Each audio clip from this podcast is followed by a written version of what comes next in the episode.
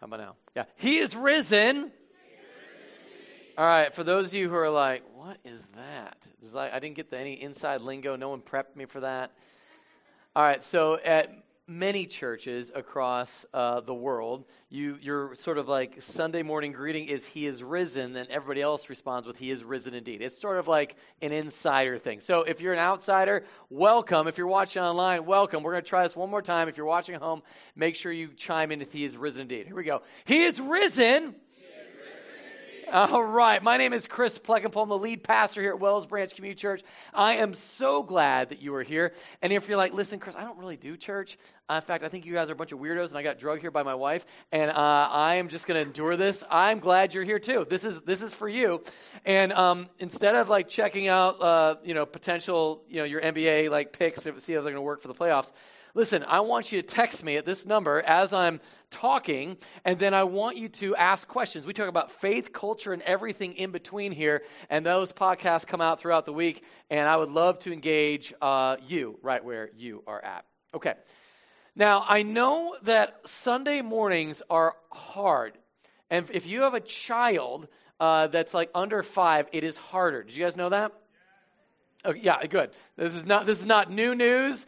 And of course, on Easter, everything goes wrong, which is why you guys are at the 10:45 service, the 9 a.m. service, right? I get it. I've been there. I have a 9-year-old. He's 20 days away from being 9, a 7-year-old, a 5-year-old, and a 3-year-old.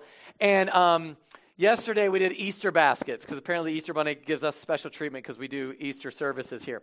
And so Adrienne made Easter baskets for the boys, and Paxton, our 3-year-old, pulls out a pencil, and he goes, "It's a stick!" And he was very excited about his stick until Titus had it was like a little dinosaur egg thingy. I don't know what it was, but it was really cool to Titus, and therefore the stick was no longer as cool as he thought it was, and it created a massive meltdown. Does anybody know what I'm talking about? Can I get an amen from the congregation? Yeah, we all have experienced a moment of meltdown when our child. So what I do with Pax is I pick up Pax, I put my face to his face, and I'm like, take a deep breath. And I don't know if it's just like my face looks weird like a pow-pow fish or, I'm not sure what's going on, but he stops crying, and eventually we kind of land the plane at calm, okay? And I think for a lot of us, when it comes to Easter Sunday and the resurrection, there is a lot of opportunity for us to take a deep breath in the peace that we have because Jesus rose from the dead. Okay, that's why we're gathered here. But what I think what happens is a lot of other things start messing with our peace. And because I'm a church person, I'm going to come up with 3 things. That's kind of everything just comes in threes around here. That's how we roll. So we got fear, futility, and fatigue, the 3 F's of what takes away your peace at the resurrection. So let's talk about this real quick. Here's what a lot of us, we don't take a deep breath because of fear. In fact, we're not going to hold our breath, wait for Jesus to come back. We got to manage stuff. We got to control stuff. We got to take care of business. Because listen, I appreciate Jesus being raised from the dead. I think that's Fun Fact Friday. I will leave it there. I want us to kind of move on with our lives because that doesn't relate to me. And listen, there's creditors and bill collectors, and I haven't seen Jesus paying my bills yet. There is relationship struggles, and he hasn't sat down for a counseling session yet. There is a lot of things going on, and I'm afraid of, and you wouldn't say this out loud, of course, because you've been at church before, and you know that you're not going to present your vulnerabilities ever, because that's not what you do. But this is you. You're afraid. And the resurrection is just another thing, another story. Okay, or futility. Don't waste your breath. Pastor Pleck, appreciate that. But it is futile. Listen, all the things that are going to happen are going to happen. It's all bad. It's all awful. And as much as I can, I'm just going to sort of prepare. I'm a prepper. And in many ways, you're like, I've got my 3 months of food supply. And then when that runs out, I've got my gun. And then when that runs out, you're going to like, because it doesn't matter. This life is all there is. And everything's futile. And we're just going to live here to exist. And so when we talk about the resurrection, you're like, that's not practical. Don't waste your breath. Or maybe it's fatigue. Listen, you're all about Jesus when you can get time. You'll carve out some time for him, when this season of life is over, because, right now you're in that season. And if everybody heard your story, they'd be like, oh, yeah, that makes sense, because it's really hard, and you're really tired. And you're operating, and listen, you're all about that. You would love to be serving in children's ministry right now if you had the energy to, but you were up till 3 last night, and it's exhausting, and you've got a lot of fatigue. And can I give you the churchy word for this? Like, if you're not a church person, this is the word. We use this word all the time. It's called the flesh, okay? This is the word. And so what it means is you're operating not in the Spirit of God. You are going to say, I'm going to grunt it out. I'm going to suck it up, and I'm going to do my part because, doggone it, Jesus needs me on the team. And last time I checked, he has the whole world in his hand. And I think sometimes we feel like we're like partnering with Atlas or something to hold it all up. And we operate, Christians, this is us. We operate right here. And we get tired. And we get wounded, and we get burnt out, and then that's why you left the last church, because they didn't understand you, and when you worked so hard, and they didn't appreciate you, and that's why you're here. Hey, welcome. I'm glad you're here. And next Easter, that church will welcome you too, so way to go. That's really harsh. Okay, keep going. That's too much. All right. So I want you to see that the Spirit of God that lives in you is something that's bigger than you could ever fathom or imagine. And we're going to get our hearts and we're going to sink our lungs into this because I want us all to take a deep breath and enjoy the fact that Jesus has come and we have hope, unlike the rest of the world that's just sitting there going, we better have a better plan. All right. All right, so here we are. We're going to start in John chapter 20. If you don't have a Bible, you can use the sweet digital one, and that way you can kind of go back and forth between texting me and your Bible. Or you can pull out a black hardbound one. If you don't have a Bible at all, this is our gift to you. Welcome to Wells Branch Community Church. We hope you come back, and we want everyone to have a copy of God's Word, so please enjoy. Okay, and we're going to be in John chapter 20, and that's on page 906 of the Bibles that are all around here. And we're going to pray and ask God to bless the proclamation and reading of his word, okay? Would you guys pray with me? Father God in heaven, we are about to bring forth your word in power. Holy Spirit, would you anoint the reading? Would you anoint the teaching? Would you anoint it all? Would you hide me behind the cross? Take my own flesh out. Put your full spirit in. Lord, I pray that somebody here who hasn't heard of you, about you, doesn't know what it is to know you, will be transformed this morning. And then we walk out of here not as people who just did Easter, but people who met the Savior. You are God. We love you.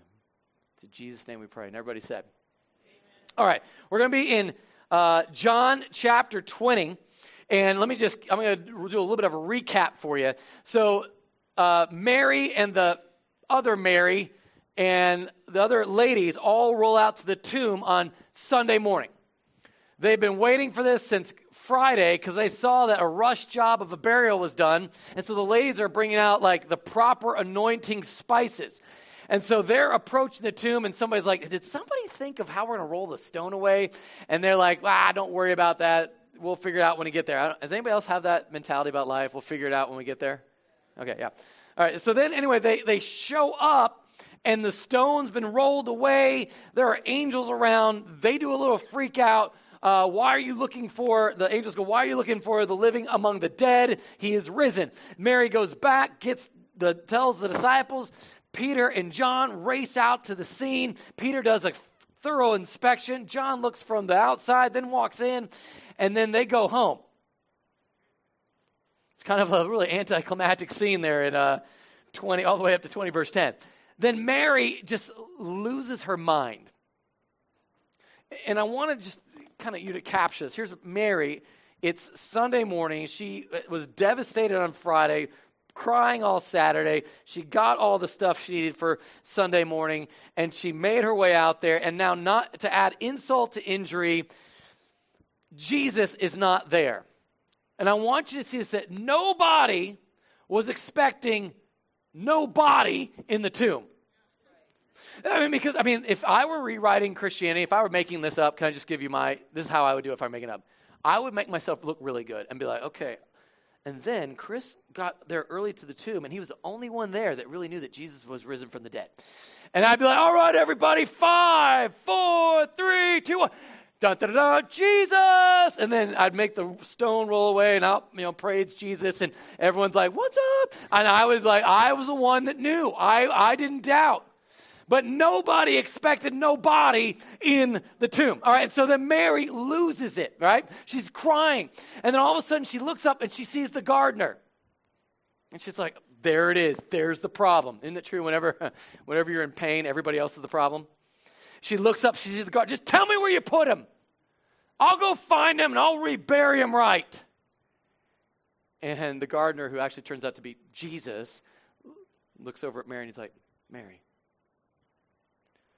Mary, to which when Mary hears her name like that, she wakes up. And all of a sudden she sees Jesus, and she does what any normal human being would do that just saw him be crucified on Friday and have him completely obliterated and buried. She runs up and hugs him. And there's this moment. This is the pivotal scene of all literature. All points back to the great, he was dead, now he's alive. Everything was hopeless, now there's hope. And she's got her arms wrapped around him. And Jesus says this. Hey, quit clinging to me. A little needy right now. Don't know if we can go there. All right. No, look at this. And because this is the moment, it's like Mary, her whole life has been transformed. He's alive. Give her a cuddling moment or something, Jesus. But the resurrection wasn't for Mary alone. He says, hey, go and tell the disciples, I have risen. Okay, so she's got mission right off the bat. Now look at this. Chapter 20, verse 18. That's been her experience that morning, okay? Mary Magdalene went and announced to the disciples, I have seen the Lord. To which, that's pretty exciting news. And that he had said these things to her. Pretty much all the stuff, go and tell him. I couldn't cling, I had to tell. Okay, here I am. And on the evening of that day, now this is important because this sounds redundant. On the evening of that day, and just in case you were wondering, in case you forgot, we're still on the same day, the first day of the week. It's that day. Because here's what you're going to find. This should be massive celebration. This isn't a long time. And then Mary is she had bad memory issues. It was this is weeks later. No, that day, the first day of the week, the doors being locked, this is weird, where the disciples were for fear of the Jews. So she announces it, but it doesn't change the fear. I have seen the Lord. This happened. She's seen the Lord in the morning. Later in the evening, they're all gathered together. They need to talk about this. They lock the door. And we're not talking like, simple, one little deadbolt. We're talking like we are going to, we are inside, padlock the thing inside. There's no way in. There's no way out. We are terrified because the Jews just crucified Jesus. And they don't want to be associated with Jesus because when you're associated with Jesus and he's just been crucified, there's a good chance you could be crucified too.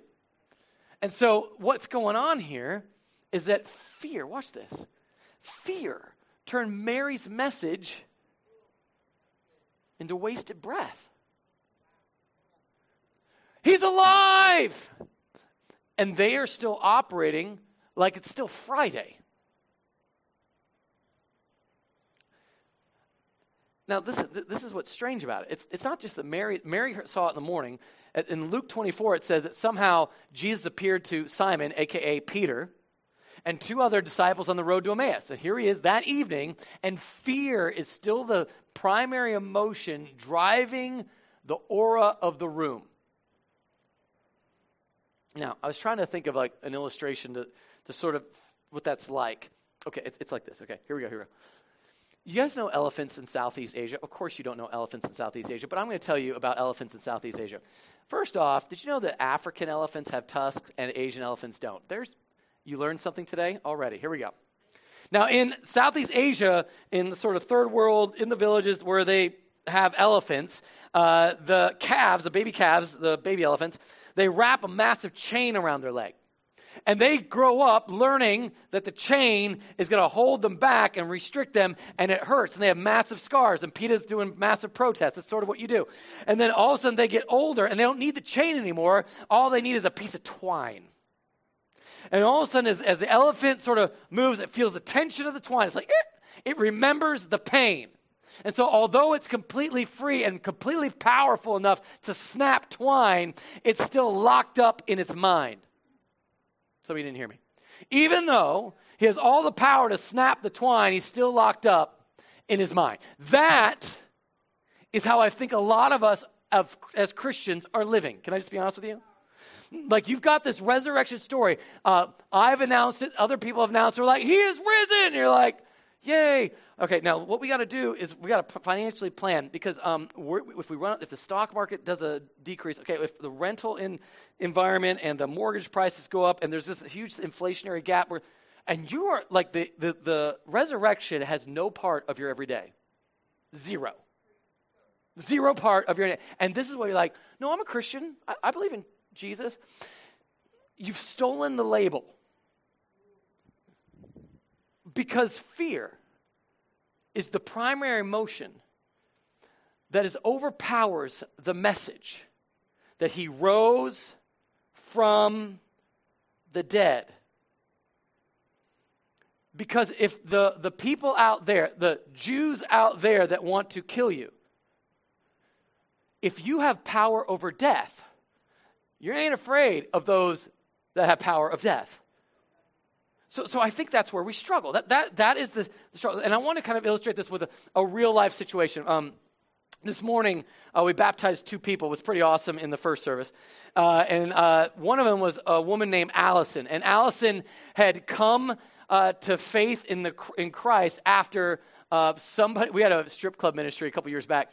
And some of our ladies went into the strip club, shared the gospel inside the strip club in the locker room or wherever you do things there. And then she heard the message, Allison did, and on her way home one night, she's like, all that stuff that girl said, I want it. But it didn't connect to her life until one day she moved into a new house, or a neighbor invited her to church.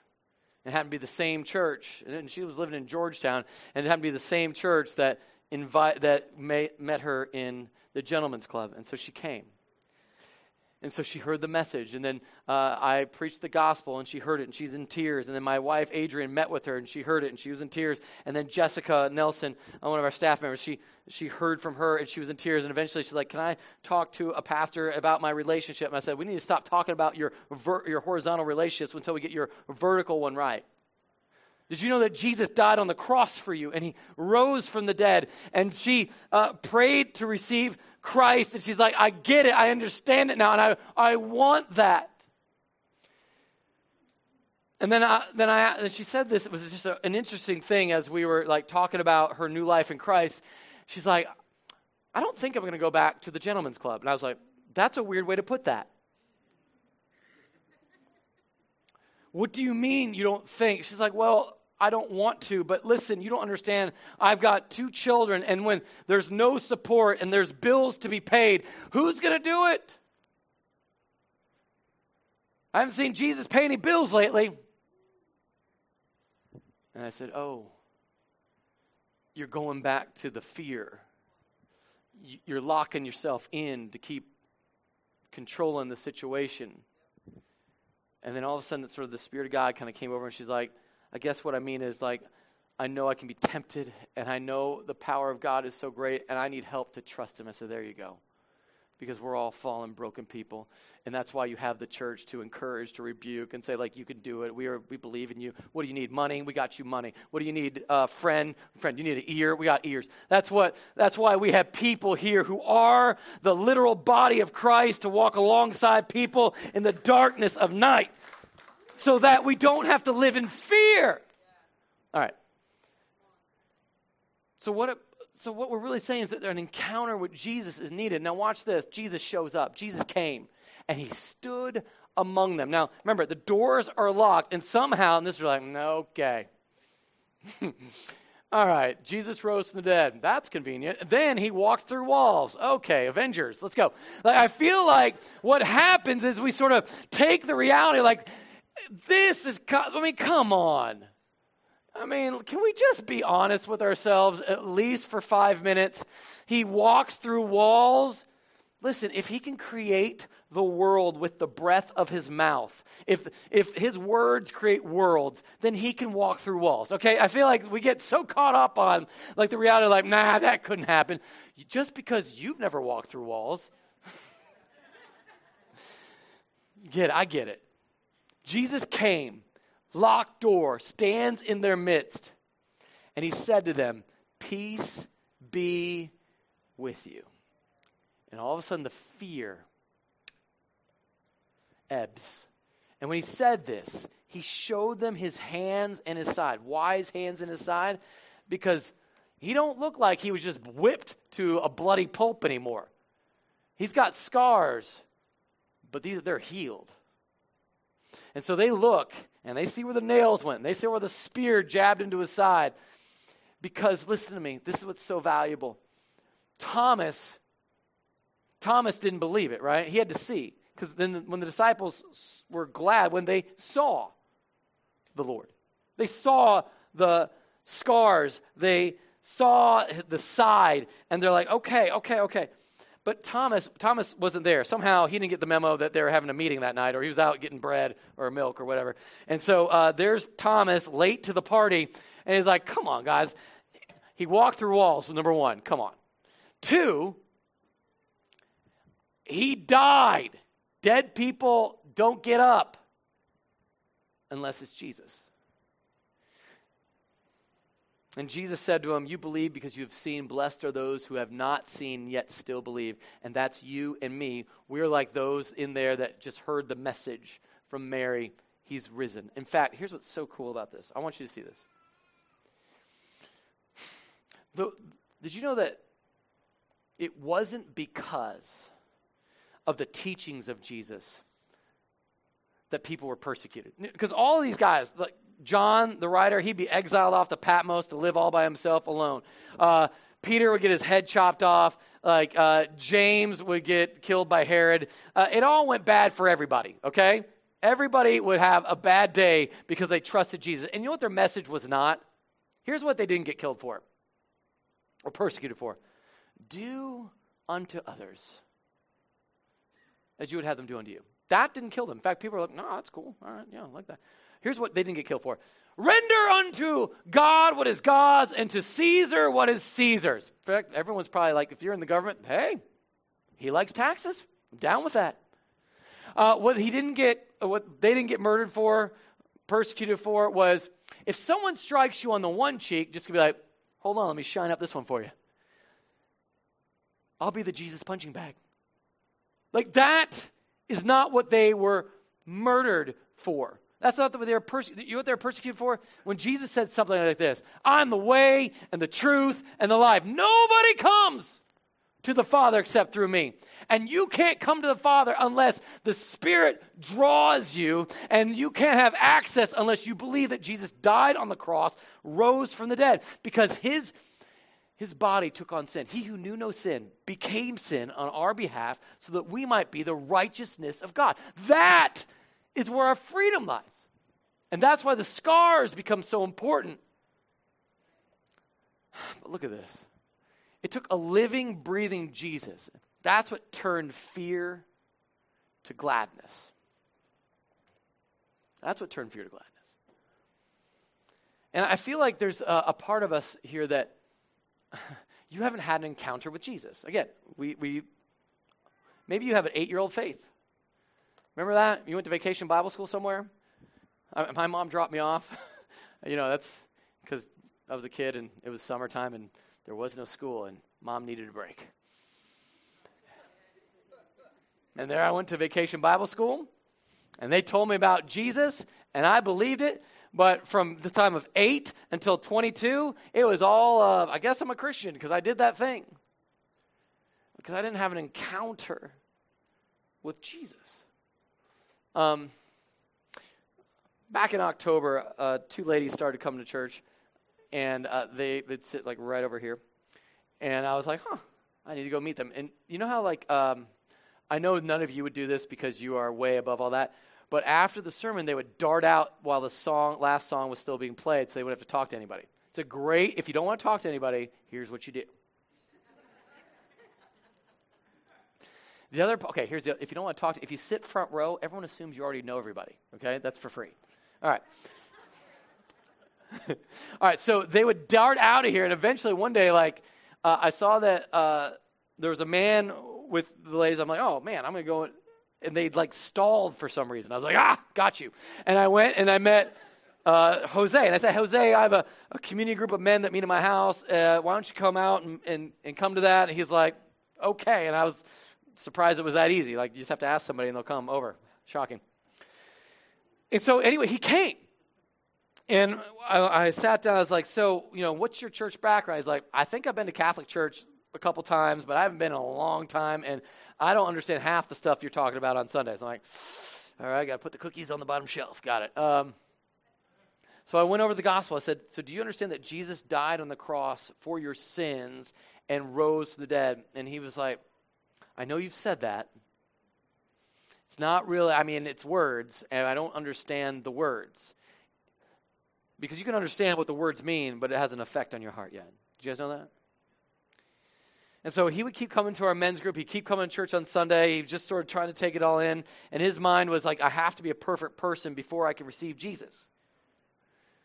And he felt a lot of shame and guilt.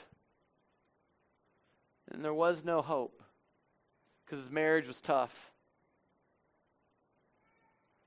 He had some issues with work and finances were tight. And one day, going through the bathroom, he just grabbed his gun, picked it up, looked at it, said, you know what, this is too hard, stuck it to his head, pulled the trigger, and the hammer clicked, but didn't fire. And all of a sudden, everything that I had been saying, like Jesus died on the cross for you. He rose from the dead. He's the power over death. All of a sudden, it clicked. I don't know how that works. Like, I don't understand how like God works on people. I don't know how he stays bullets and doesn't allow things to fire. I don't know how that all happens. But what I do know is that he intervened in that moment. And all of a sudden, Jose went from like, I am broken and hopeless to I have Jesus in my life. He died on the cross for me. He rose from the dead, and we'll be baptizing him today.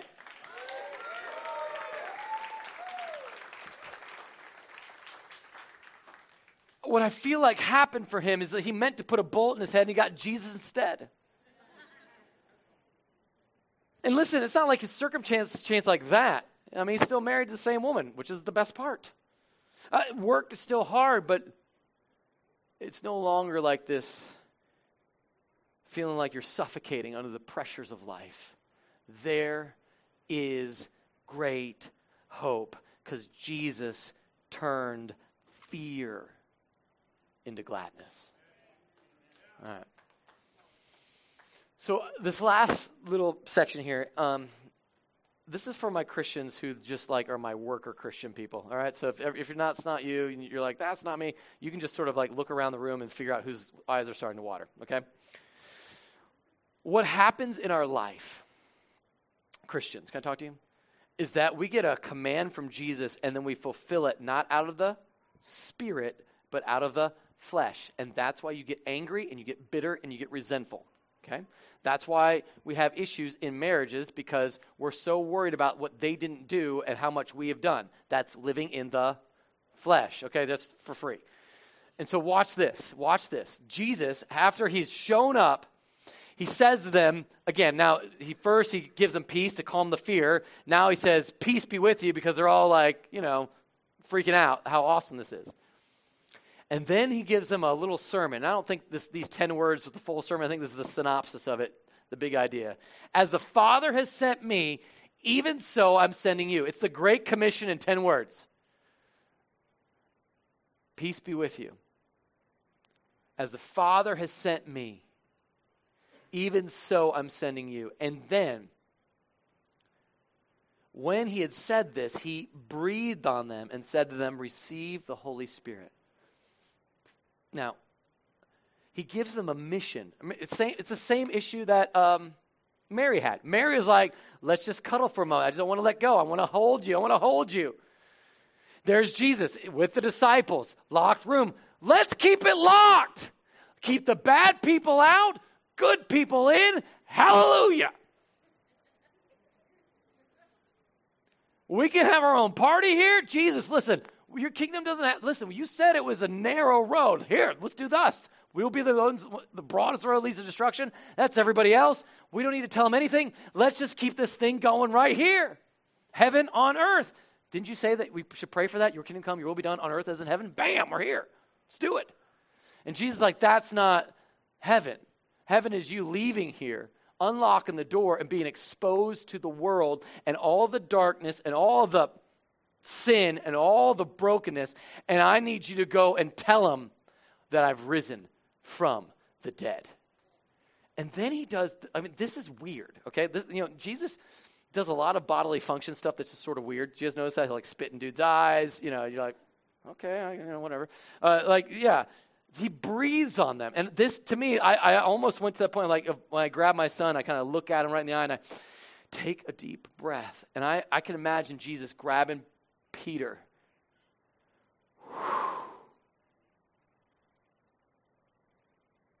And he breathed on them.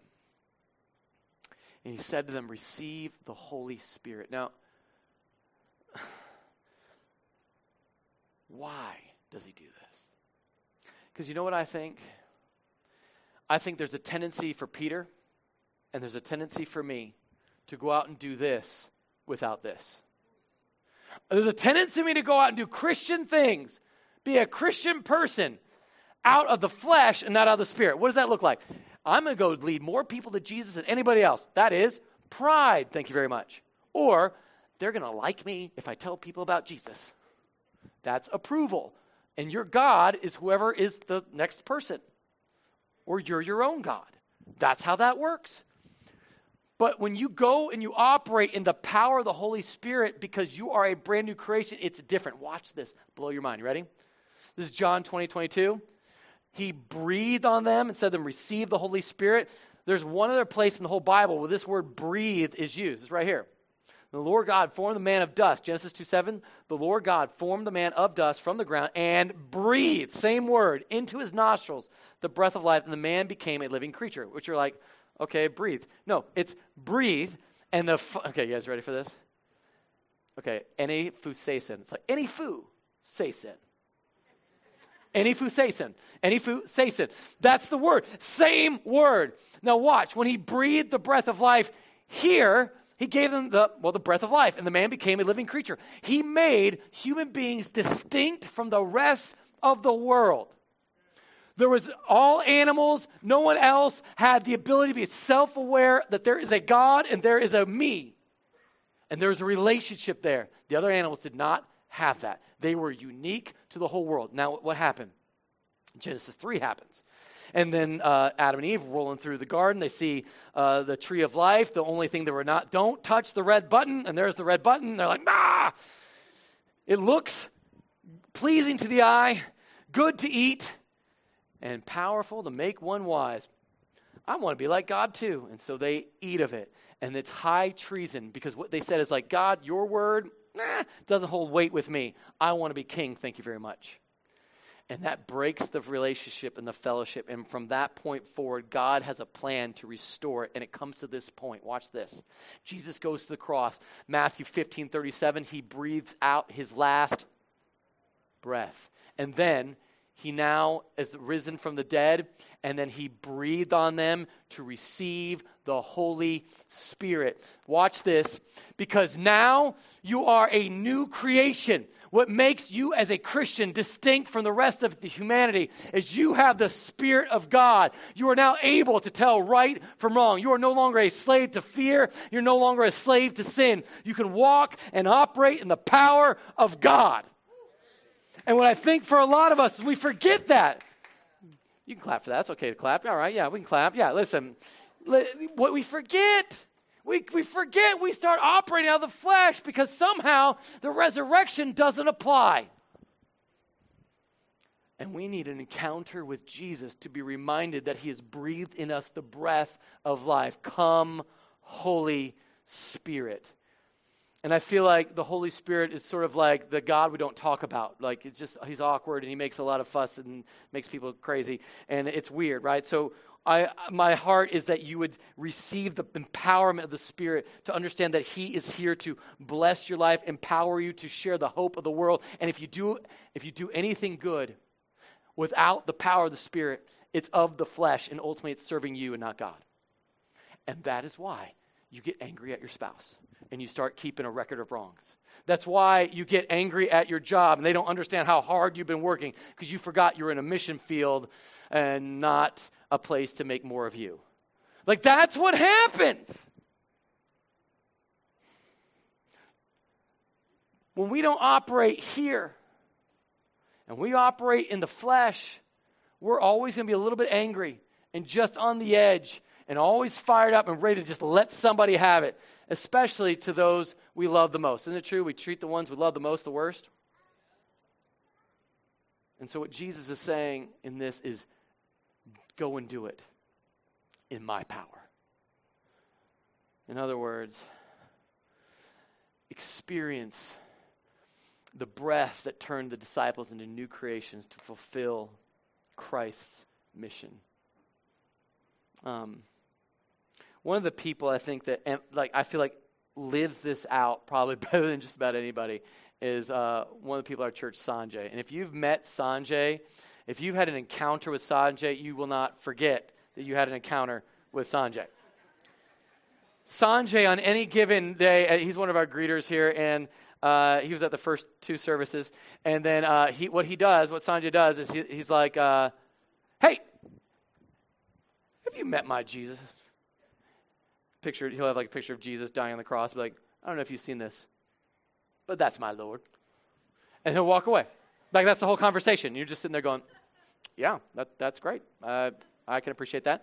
And I'm the pastor. So that's kind of cool, I guess, to do to pastors. But then you are just random person on the street. Hey, have you seen that Jesus died on the cross and he rose to the dead? That's my Lord. That's my Savior. Maybe you need to check him out. And you're just like, Sanj, all right, that's a technique. In fact, his love for Jesus overrides his social awareness. And I think for some of us, our social awareness overrides our love for Jesus. Isn't that true? All right, so what I love about that is like that's just who Sanj is. There's no amount of like approval, zero getting approval. There's no amount of pride. It's just who Sanj is. He loves Jesus. So Sanj got a new neighbor. And his neighbor made the mistake of accidentally, double parking him, where you block him in his driveway because it's a duplex thing and they share a driveway. And so he parks there, and Sanjay's like, hey, your car is blocking my way. He's like, oh, I'm sorry, let me move. He's like, hey, you want to come to church? Let me tell you about my Jesus. And Johnny was the guy's name. He's just like, give me a rain check on that one. I'll hit you up later. And Sanj, like, when you say give him a rain check, he's coming back. Hey, you going to church today? Sanj, not today. I can't. And then, so, you want to church? No. Oh, not today. Yeah, I can't make it. Oh, I got a thing to do. Oh, man, I'm late. I got no. All right, so he went through. And eventually Sanj was like, I don't think you want to come to church. And Sanj asks Johnny, we're like, hey, listen, sometimes I can be a little over the top, and I'm really working on that. I'm not going to ask you to come to church anymore. And this is one of those moments that you go, wow. Johnny looks at him, he goes, don't you stop asking me. One day I'm going to say yes. Don't give up on me. And one day Johnny was having a rough day. It had been a rough night that had turned into the day. He's looking at his tires. They're currently slashed. He's looking at his life that looks like his tires. And out comes Sanj. Hey, we going to church today? And there's Johnny going, yeah. And he gets in Sanj's car. And he gets here early because Sanj is on the greeting team. And he's here for the full 2 services. That's how you do it. If you drive somebody, they're sort of stuck, all right? Car sovereignty not working. All right, anyway, so he's here, and as soon as I see Johnny walk in, he's just like, pfft, tears. And I run, I just give him a hug, and I pray over him. I was like, God, would you reveal yourself to Johnny? And then he walks outside, and there's Robert Sass, and said, hey, let me share the hope of Jesus with you. And he comes to faith in Christ right there. And we baptized him first service. Bawling like a baby. Because Sanj lived out 2 Corinthians 2:2. I'm determined to know nothing except Christ crucified and the power of his resurrection. It's in the Bible. So my hope for us here is that we would operate from a place of spirit-driven love. Looking at the world is a great opportunity to share the hope of Jesus. And every obstacle is another opportunity. Every time something goes wrong, and you know how it goes wrong, it doesn't just sort of go wrong. It's like, and you're like, wow, that's a lot. That's a pile. I don't know what we're going to do with that. Jesus must have a great plan. Because what happens, we start trying to shovel, and we start trying to make it look pretty, as opposed to going, Jesus, do your thing. I need you and I need your church, because you know that the body of Jesus is this group right here. And when we can stop, when we start getting over ourselves and start leaning into one another, we get to live out the one another's that Jesus commanded us. All right. So this morning, I've got a question for you. Will you take a deep breath? Will the resurrection impact you powerfully? And if you're like, Chris, I don't even know what that means. I want Jesus, but it seems like it's so hard. Don't I have to do something? All you do is receive. That's the gospel. It's a free gift so that nobody can boast, so that nobody can say, look how I did it. I worked really hard. I did a lot of great things. Look how good I am. No, it's a gift so no one can boast. And then you can see you were created in Christ Jesus to do good works that he had planned in advance. You get the opportunity to go and live for him. And that is real living. And so this morning, as you're sitting here, I'm going to throw up a slide. It's the same one that we checked in with, but when you go in here, you click on this. there's a thing that if you scroll down, it says, I want to trust Jesus. Would you click that? Put your information in there and let us get back with you. Because if you have an emotional moment right now, and you're like, that was awesome, and then when no one ever follows up with you, we don't ever come back around side and walk hand in hand. We are a church that loves God, loves people, but we make disciples. That's what we do here. So come on, let's go get on offense instead of getting beat down on defense and show the whole world that the love of Jesus lives in you.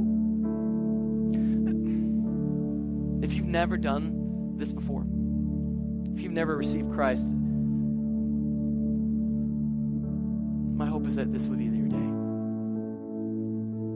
And if you are a Christian and you've been walking, living, dying in the flesh, my hope is that you would unlock the door, experience great freedom, and do it not in the power of your flesh, but do it in the power of the Spirit of God. Breathe. Would you pray with me? Father, I thank you. I know that you're doing something here. And Lord, I don't know what you have in store, but I know that there are people here that haven't trusted you with their life yet. And so, God, I'm asking that somebody right now would simply say, Jesus, I'm a sinner. There's not enough stuff I could do good to overwhelm the bad.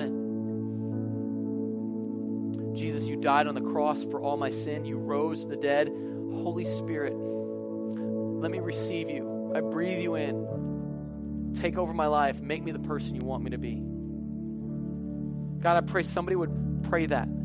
They would have echoed those words in their heart. Lord, I'm praying that also for those that do know you, that this Easter was just a beating to even be a part of, and now we're here and we're taking a breath, and God, I pray that this breath would last, and they would not operate out of the flesh, but by the Spirit. And so, God, I'm praying that there would be a movement of God here, that people wouldn't mind being prayed over. In fact, after we do baptisms, we're going to have a time of prayer, and people would say, I don't want to operate in the flesh anymore. I want to operate in the Spirit. And they'd come forward and they'd say, please pray over me. Man or woman of God, please pray over me. And we'd experience the joy of your salvation. Please, God. Lord, we worship you. We're so grateful that this date in history mark the beginning of restoration of all the things that were broken.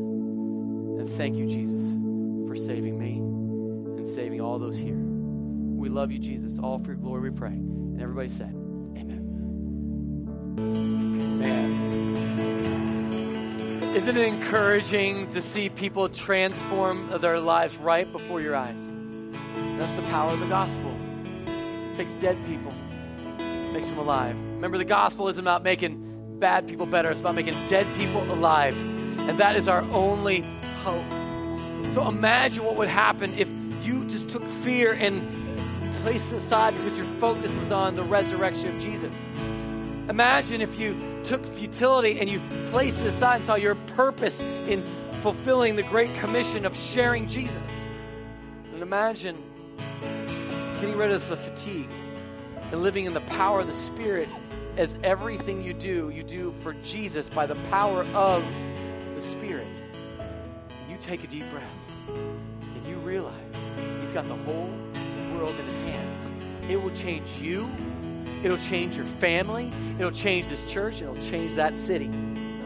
Would you receive the benediction? Go and be a people filled with faith over fear. Go and be a people who live in purpose over futility. Go and people who live by the Spirit, not by the flesh. Go and push back the darkness and have an awesome week of worship. You are sent.